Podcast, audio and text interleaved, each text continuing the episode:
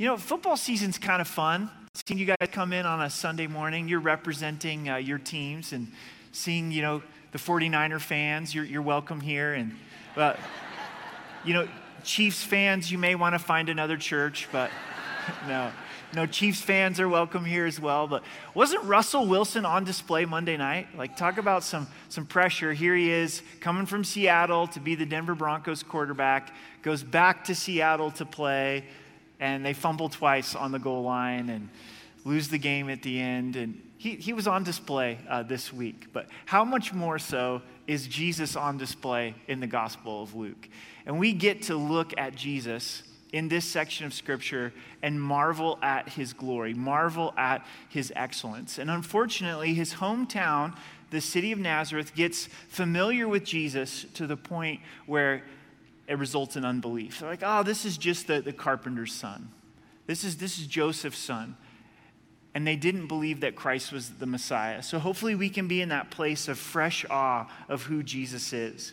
Verse 16 So he came to Nazareth where he'd been brought up.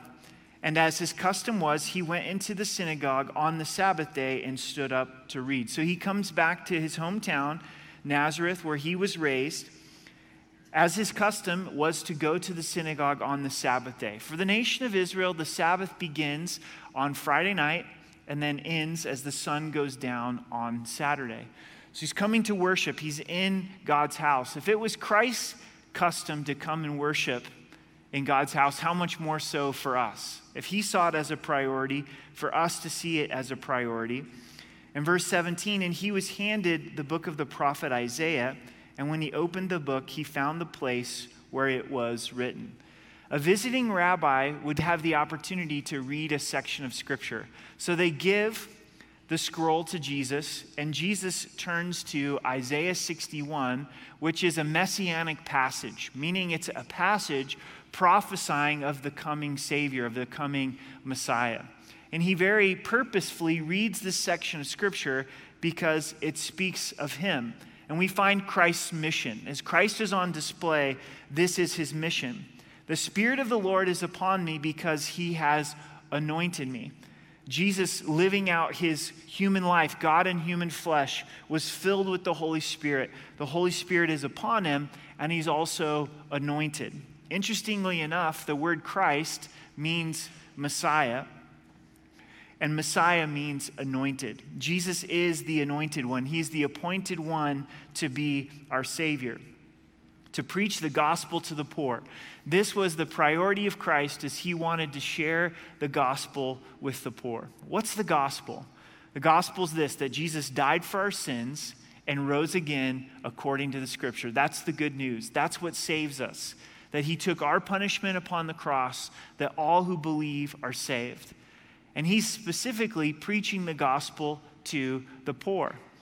Not necessarily an economic statement, not the economic poor, though it would include that, but it's the poor in spirit. It's spiritually those who realize they're bankrupt and they need a Savior. As you look at the ministry of Christ, he really put his priority on broken people, on people that understood that they were a sinner, that understood that they were a mess. The religious leaders, the scribes, the Pharisees, who felt that they had it all together. Jesus resisted them, but he didn't spend his time necessarily focusing on them, but he went to the prostitute, he went to the tax collector, he went to the demon possessed who was delivered, he went to the fishermen, he went to those that realized that they had a need. He went to Nicodemus, who, who was a religious leader but realized his need, those that were poor in spirit. And those that are poor in spirit, the gospel is attractive to us. Amen? Because we realize that we can't save ourselves. We need a Savior. We need the anointed one. We need the Messiah to die for our sins. He has sent me to heal the brokenhearted. Remember, this is all a quote out of Isaiah 61 Jesus came to heal our broken hearts, and He's a master at it. He's the great physician. We all carry different types of pain in our lives, different ways and aspects that our hearts have been broken, and Jesus has the capacity to be able to heal our broken heart. God in human flesh where he's God, but yet he understands the human experience. He understands rejection, he understands suffering. He went through the most brutal suffering upon the cross, and he wants to heal our broken hearts. And apart from Christ, we can't experience healing. No one can heal the way that Jesus can. If we're willing to bring our pain to Him, bring our hearts to Him, allow Him to take us through that process of healing our broken hearts, to proclaim liberty to the captives. This is why Jesus came, is to set the captives free. On Friday night, we watched 13 Lives. It's a movie based off of the 13, 12 boys and one coach, 13 altogether, that went down into the cave in Thailand. The boys had finished up uh, soccer, they were going to go to a birthday party, lived in this village right by this cave, decide to go into the cave. The coach is like, Well, I better go with you. Monsoon season came early, and the cave very quickly filled with water. It's flooded. They find a cavern and the world response. There was 5,000 volunteers from 17 different countries that responded to that emergency. And it was amazing the diving that took place. You've got Navy SEALs from Thailand that were diving, this expert team from England shows up. And to think of those boys and the coach when the first divers popped their heads up and flashlights went into their darkness. And ultimately, they were rescued. All 13 of them were saved they came up with this idea to have to sedate them with anesthesia, otherwise, they would panic in these close quarters of water. Never been done before. And in this process of the boys and the coach being saved, two died. Two Navy SEALs uh, died from, from Thailand. And that's what Christ came to do for us. That's what he's, he's done for us. We're, we're captives. There's no way out. We're dead in our sin. We're, we're trapped. But yet, he loved us enough to come into our cave and to set us free. And we this morning are free people because of the gospel, free people because of what Jesus has done for us. And you can't put a price tag on that. To know that we're forgiven, to also know that the power of sin's been broken in our lives. We don't have to continue in sin. Jesus came to set the captives free. And now we're on mission with Jesus. We get to love people that don't know Christ and introduce them to Jesus and let them know that, that Jesus can set them free. And recovery of sight to the blind. Yes, physically, Jesus restored sight to the blind, but spiritually as well. Think about your life before you knew Christ as your Savior, how much more clearly you see things now. There's a lot of things we don't understand, but there's so much more that we do understand since God has given us spiritual eyesight. And remember, people that don't know Christ, they haven't received this spiritual eyesight. If you're thinking about trusting Christ as your Savior, He'll forgive you of your sins. And life in the gospel is He'll also change your perspective, is you'll see things from a different perspective, going from being a place where you're blind, but now you see. Remember Saul and his conversion? God had him be blind for, for three days. Why was that? He ultimately healed him of that temporary blindness, but it was symbolic of what God had done in Saul's life. Up until that point, he had been blind spiritually, but now he can see. He can see things from this perspective of who Jesus is. To set at liberty those who are oppressed, the downtrodden, Christ brings that freedom, he brings that liberty to proclaim the acceptable year of the Lord. Jesus purposefully stops reading here in Isaiah 61. If you go back and study that chapter, the prophecy, this messianic prophecy, also goes into Christ's second coming when he rules and reigns over all of the nations. That's what we look forward to, the second coming of Jesus. Can you imagine the world with Jesus in charge? But the first coming of Jesus is as a suffering servant to go to the cross. For the nation of Israel, they thought, well, the Messiah has come, so that must mean that the Roman Empire is going to be overthrown. And that's going to take place in the second coming. So, so Jesus purposely stops here because this is what he's going to fulfill in his first coming. Then he closed the book and gave it back to the attendant and sat down, and the eyes of all who were in the synagogue were fixed on him. Why are they fixed upon Jesus? Because they know this Isaiah 61 passage is speaking of the Messiah. It was bold for Jesus uh, to read this, but even more bold, verse 21, and he began to say to them, Today, this scripture is fulfilled in your hearing. This is a clear claim to be the Messiah. It's like, this is fulfilled in your hearing. You are experiencing the gospel being preached to the poor. You're experiencing the broken having their heart healed. You're experiencing the captives being set free, the blind being able to see. So all bore witness to him and marveled at the gracious words which proceeded out of his mouth. And they said, Is this not Joseph's son? So, first response is great. They're blown away at his gracious words that he speaks. But then they start to have this discussion Is this not Joseph's son? Is this not the carpenter's son? Didn't he grow up around here? There's no way that he could be the Messiah. When you study the Gospels, the city of Nazareth rejected Jesus in a way that other communities did not, especially in the northern region. Nazareth is in the northern region. Capernaum, that we're going to read of, really trusts and believes in Christ. But yet, Nazareth, their hearts are filled with unbelief. It seems as though they're familiar with Jesus to a point where it makes them comfortable with Jesus, and they're not in a place of awe and trust of Christ. And I think that this is a danger for us. I, experienced it growing up. I grew up hearing about Christ and I was familiar with Christ and, and went to Christian school. And you would have thought that all of us in chapel were at the dentist office instead of hearing about Jesus. It's like, oh man, it's time for chapel again. It's like, oh, we gotta gotta go to chapel. Sunday morning, oh, got to go to church. Let, us go to church. And it was Charlie Brown zone. It was like, wah, wah, wah, wah, wah. You know, another thing about, about Jesus, is just so familiar about Christ. And all of us believed in Jesus, but didn't live for Jesus. You know what I'm saying? And that's what I see in Nazareth is it's just this familiarity with Christ that leads to this unbelief and almost this contempt uh, for Christ. And, and we want to be careful that we don't fall into that, that we don't get into that place of going, well, I've read the Gospel of Luke before, I've read Romans before, I, I understand the Gospel. We almost get too comfortable with Jesus. We should be in a place where we can read the Gospels and go, oh, this is amazing. Where we can meditate on the Gospel, take communion, and go, Jesus, this is phenomenal that you, you love me. In verse 23, so he said to them, You will surely say this proverb to me Physician, heal yourself. Whatever we have heard done in Capernaum, do also here in your country.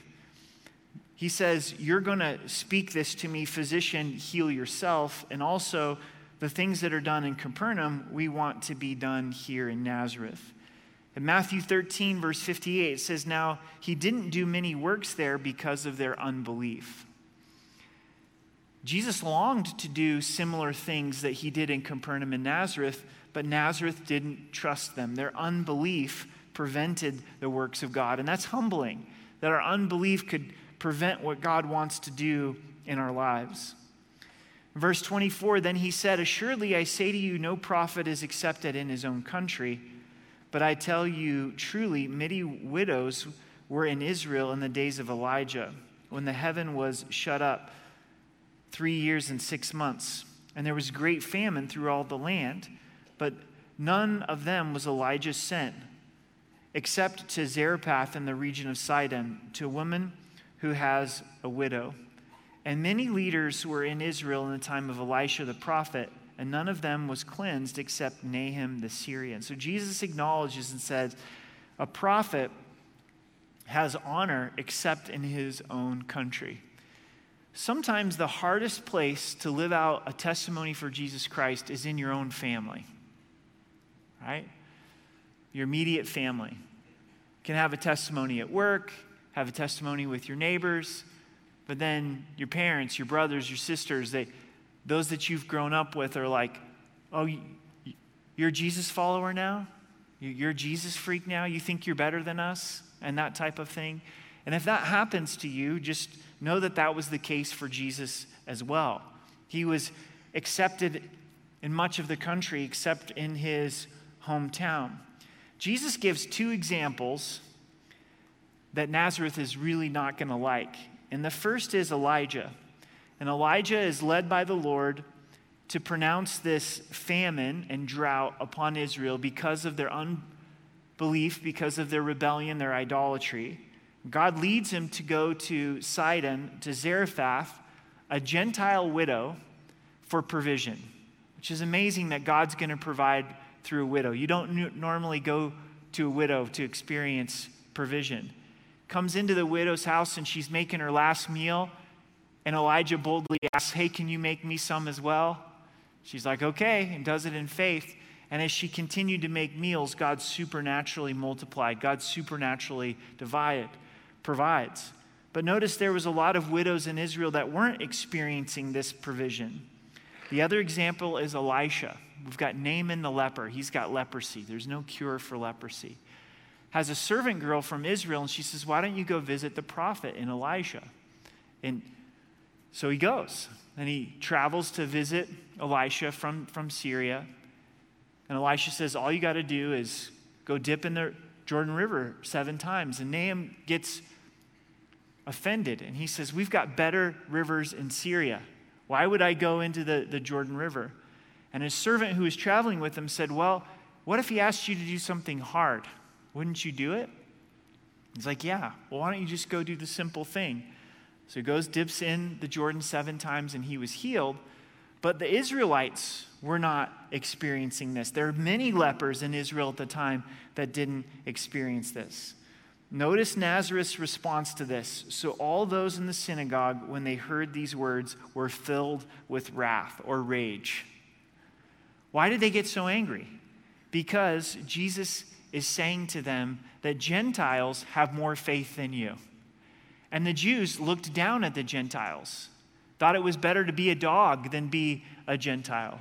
So notice the change that happens in their hearts. They go from, oh man, the marvelous, gracious words that Jesus has spoke, to now they're super ticked off at Jesus and they try to kill him. And rose up and thrust him out of the city, and they led him to the brow of the hill on which the city was built that they might throw him off of the cliff. Then, passing through the midst of them, he went his way. This is the southwest edge of Nazareth. There's a cliff, and that cliff is still there today. You can look up images online, and they, they lead Jesus, this angry mob, they lead Jesus out to the cliff, and they're intending to kill Christ. And what does he do? He passes through the midst of them and he went his way. This is phenomenal. Jesus is basically saying, Not today, guys. You're not killing me, me today. And you wonder what his facial expressions were. Was it really stern and he just walked through? Or did he just smile, you know, and kind of laugh and pass through? But ultimately, they weren't able to kill him. And this shows that Jesus is God. No one's going to take his life from him. He's going to willingly lay it down when it's the right time. Jesus willingly laid his life down at the cross. If, if he didn't want to be crucified, there was no way that he was going to be crucified. So he just walks right, right through this. We know the Word of God is going to last for eternity. We'll study the Word with Jesus in heaven. Isn't that a cool thought? But I, I wonder if there's video of it, because I would love to see some of these things. You know, I, I would love to have been there to see Jesus do this. In verse 31, then he went down to Capernaum, a city of Galilee, and was teaching them on the Sabbaths. Capernaum is going to be the city where Jesus spends the most time in his public ministry. In a sense, it's his, his headquarters, and it's a beautiful spot. If you ever have the opportunity to, to go to Israel, Sea of Galilee is beautiful, Capernaum is, is beautiful. And he's there in the synagogue teaching on the Sabbaths. And they were astonished at his teaching, for his word was with authority. So now we see Christ's authority. We've seen his mission, we, we've seen his rejection, that he was rejected by those in Nazareth, but now we see his authority. And this whole section really emphasizes his authority. Rabbis at this time would oftentimes just quote another teacher or another rabbi. This is what this person says, and this is what this person says. But Jesus didn't do that. He would teach with authority. Now, in the synagogue, there was a man who had a spirit of an unclean demon, and he cried out with a loud voice. Sometimes we don't really anticipate this, but there is a real spiritual battle when we come to God's house to worship. And this demon is at the synagogue in this demon possessed man. You might struggle even while you're in God's house, even while you're worshiping and studying the Word of God. All of a sudden, we're bombarded with thoughts. We're like, where did that come from? You've heard me say this before, but there's no resistance as a family when we go to a movie, right? If we can find one worth watching and spend our life savings at the movie theater, right? but you know, there's not really a lot of resistance to, to turn on the Bronco game. But try to get your family to church, and there's some resistance, right? Even try to open up your Bible and spend time in God's Word, and there, there'll be some resistance. And so this demon is there at the synagogue as well, saying, Let us alone. What have we to do with you, Jesus of Nazareth? Did you come to destroy us? I know who you are, the Holy One of God. Satan and the demonic realm is threatened here by Jesus. There's pleading for Jesus to leave him alone. They know that Jesus is the authority. But Jesus rebuked him, saying, Be quiet and come out of him. And when the demon had thrown him in their midst, it came out of him and didn't hurt him. So Christ has authority over this demon and over Satan. This is not hard for Christ. This is easy. Rebukes the demon, tells the demon to be quiet, has the demon come out of him, and this man is delivered. verse 36 they were all amazed and spoke among themselves, saying, What a word this is! For with authority and power he commands unclean spirits, and they come out. And the report about him went out into every place in the surrounding re- region. The word amazed means struck out of your mind. When was the last time you're just struck out of your mind, where you're totally amazed? And they're amazed at Jesus. And they're starting to share about him, saying, What a word this is. For with authority and power, he commands the unclean spirits to come out. So he teaches with authority. He's got authority over the demonic realm. And the testimony of Christ, the fame of Christ, begins to spread every place in the surrounding region. Now he arose from the synagogue and entered Simon's house. This is Peter. Peter's given name is Simon. Jesus changes his name to Peter. But Simon's wife's mother was sick with a high fever, and they made a request of him concerning her. So he stood over her and rebuked the fever, and it left her, and immediately she arose and served them. This is a little bit of a side note, but it fascinates me is this indicates that Simon indeed is married because he has a mother-in-law. Makes sense, right? And we don't get any detail into how family life worked for Peter. How did this whole thing of being a disciple, and it seems that Peter went everywhere with Jesus for three years, how did that work out in his marriage, right? He probably have kids. We don't know for sure, but it would make sense. He's married. He probably has kids. How did he have the finances to be able to go follow Jesus everywhere for those, those three years? How did he take care of his wife and his kids? Was his wife on board? Was she committed to being a disciple of Christ too? Or the kids committed to be disciples of Christ too? We don't know. And this is a point where I would love to know how did this whole discipleship work and being a follower of disciple work with their families? And we don't get a lot of indication of that, but we do know when we put Christ first that, that God is faithful in our families as well. They bring this request to Jesus that his mother in law has this high fever. It's interesting that Christ may not have healed her if they didn't bring it to his attention. And God waits for us to bring things to his attention in prayer. Don't ever think that anything is too small to bring to the Lord. You might go, Oh, I've got a fever, it's not that bad. Bring it to the Lord. God may choose to heal. Sometimes He brings supernatural healing in this life. Sometimes he, he chooses not to. Notice what she does with her health. And immediately she rose and served them. If we are asking the God for healing or financial breakthrough, what are we going to do with the health and finances? Are we going to serve? And Simon's mother in law, as soon as she's healthy, she goes and serves, serves Jesus and others. And hopefully that's what our motivation is. Lord, would you give me good health? Not just so that I can be comfortable, but that I could serve you, that I could be a blessing to others. Lord, would you take care of our needs financially? Because I want to be a blessing to you. I want to be a blessing to, to others. In verse 40, when the sun was setting, all those who had any that were sick with various diseases brought them to him. And he laid his hands on every one of them and healed them. And the demons also came out of many, crying out and saying, You are the Christ, the Son of God. I love this because word gets out in Capernaum hey, bring every messed up person to Jesus. He's hanging out at Simon's house. Now, be careful when you allow Jesus to be present in your home because he may bring over some guests. You know what I'm saying? Like, Peter's like, hey, Jesus, why don't you come over for, for a meal? Jesus like, great. Heals the mother in law. Great. And then every messed up person in Capernaum shows up at Peter's house.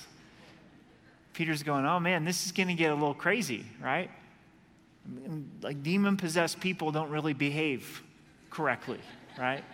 And you've got sick people with various diseases that are contagious. And Peter's getting out the hand sanitizer. Hey, could you please sanitize your hands before you come in here, right?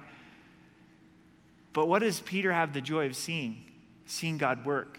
And this is the fulfillment of Jesus' mission. He's coming for the broken, He's coming for the captive, He's healing hearts, He's, he's preaching the gospel to the poor. What if in Colorado Springs this was the testimony of Jesus? If you're broken, come to Jesus.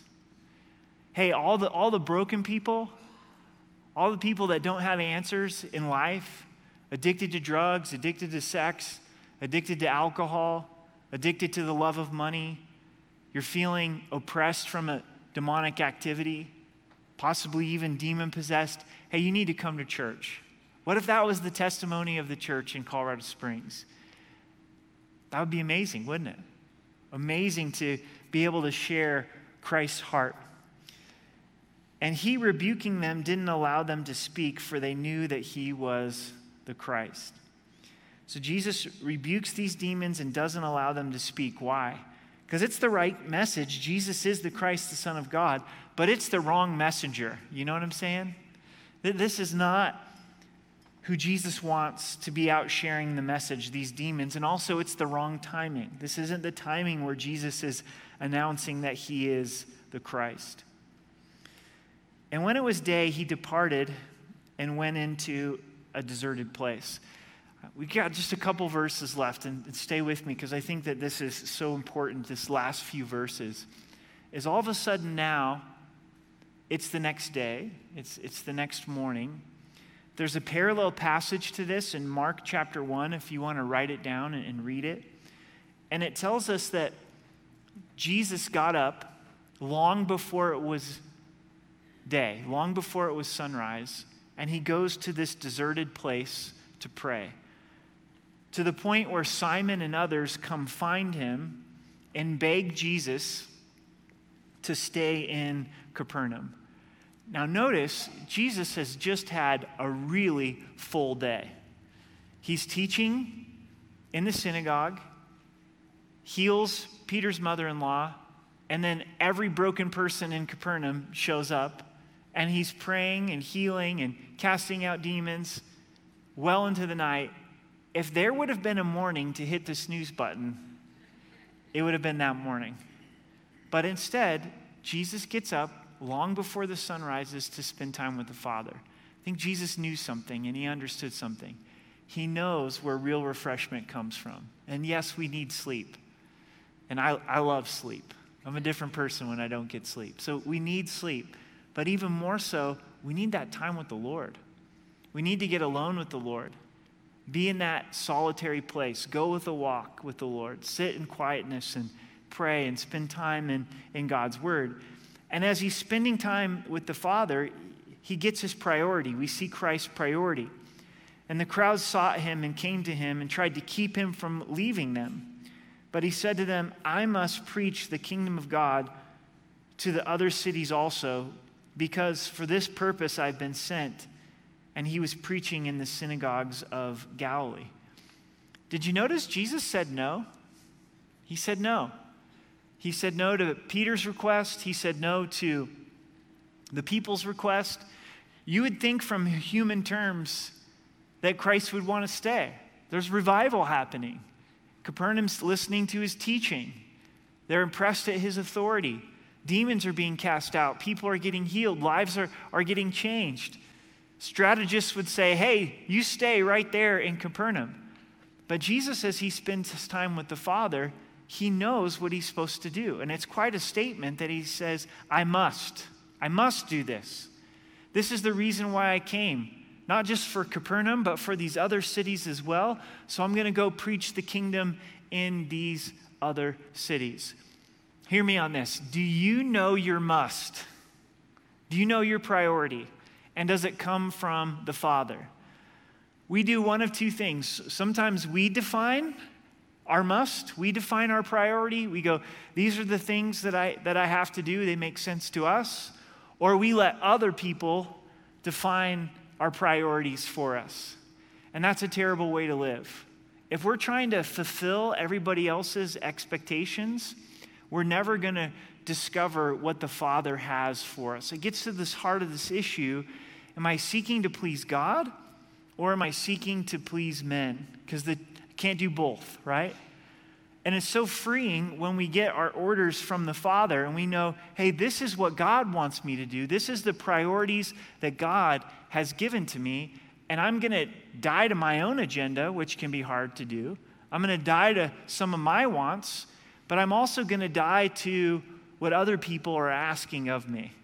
Because if we always say yes, yes, yes, yes, yes, yes, ultimately it's going to lead to burnout, isn't it? It's going to lead to a place where, where we just have nothing left. So we can be yoked to everybody's expectations or we could be yoked to Christ, but there's only one way to discover that, and that's time alone with the Father. Lord, I, I feel overcommitted. I feel stretched too thin. I, at the end of every week, I'm just completely exhausted. What do we tell ourselves? Oh, it's just a season. When we're saying that too much, what that really means is it's a lifestyle. We've got a lifestyle of, of being burnt out. So find what the Father has and have that courage to, to follow the Father and see those things that we can say yes to and what we can say no to. As Christ is on display, we see Christ's mission that he came to proclaim the gospel. Do you need to receive the gospel today? Have you trusted Jesus for salvation? Have you come to that place of being poor in spirit? In just a moment, we're going to take communion. The elements are here in the front and the back. And the bread represents Christ's broken body, and the cup represents his shed blood. But have you received Christ? Have you been like the community of Nazareth, like me growing up, where you're familiar with the things of Christ, but you don't have that true, genuine faith in Christ? Would you trust Him today? Would you be poor in spirit to turn from sin, to cry out to Christ and say, Jesus, save me? And as people are coming to take communion, you come to the sides. There'll be a prayer team and let us know I'd like to trust Christ as my Savior. Do you need to experience Christ healing your broken heart? Is there pain in your heart today? And as you take communion, give Christ the opportunity to, to heal your heart. We see Christ's mission. We also see Christ's rejection. It's pretty easy for us to read through this with him being rejected in Nazareth, but remember, this is where he grew up. This is his family and his friends. We know his half siblings didn't trust Christ until after the, the resurrection. There could have even been his brothers there in this mob trying to throw him off of the cliff. This is not a big village, this is Nazareth. And yet, his hometown is trying to kill him. So we see Christ's rejection, but we also see his authority.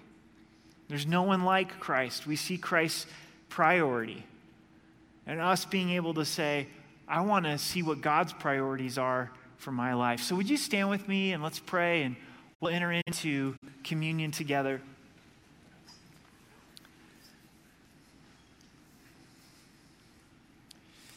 Father, thank you so much for Jesus. And Jesus, as you're on display, we, we are amazed of you. There's no one like you. And your authority, your humility, that you were willing to be rejected. And we love you. We pray that communion would be fresh in our hearts and lives this morning. Jesus, as we remember your broken body and your shed blood. In Jesus' name, amen.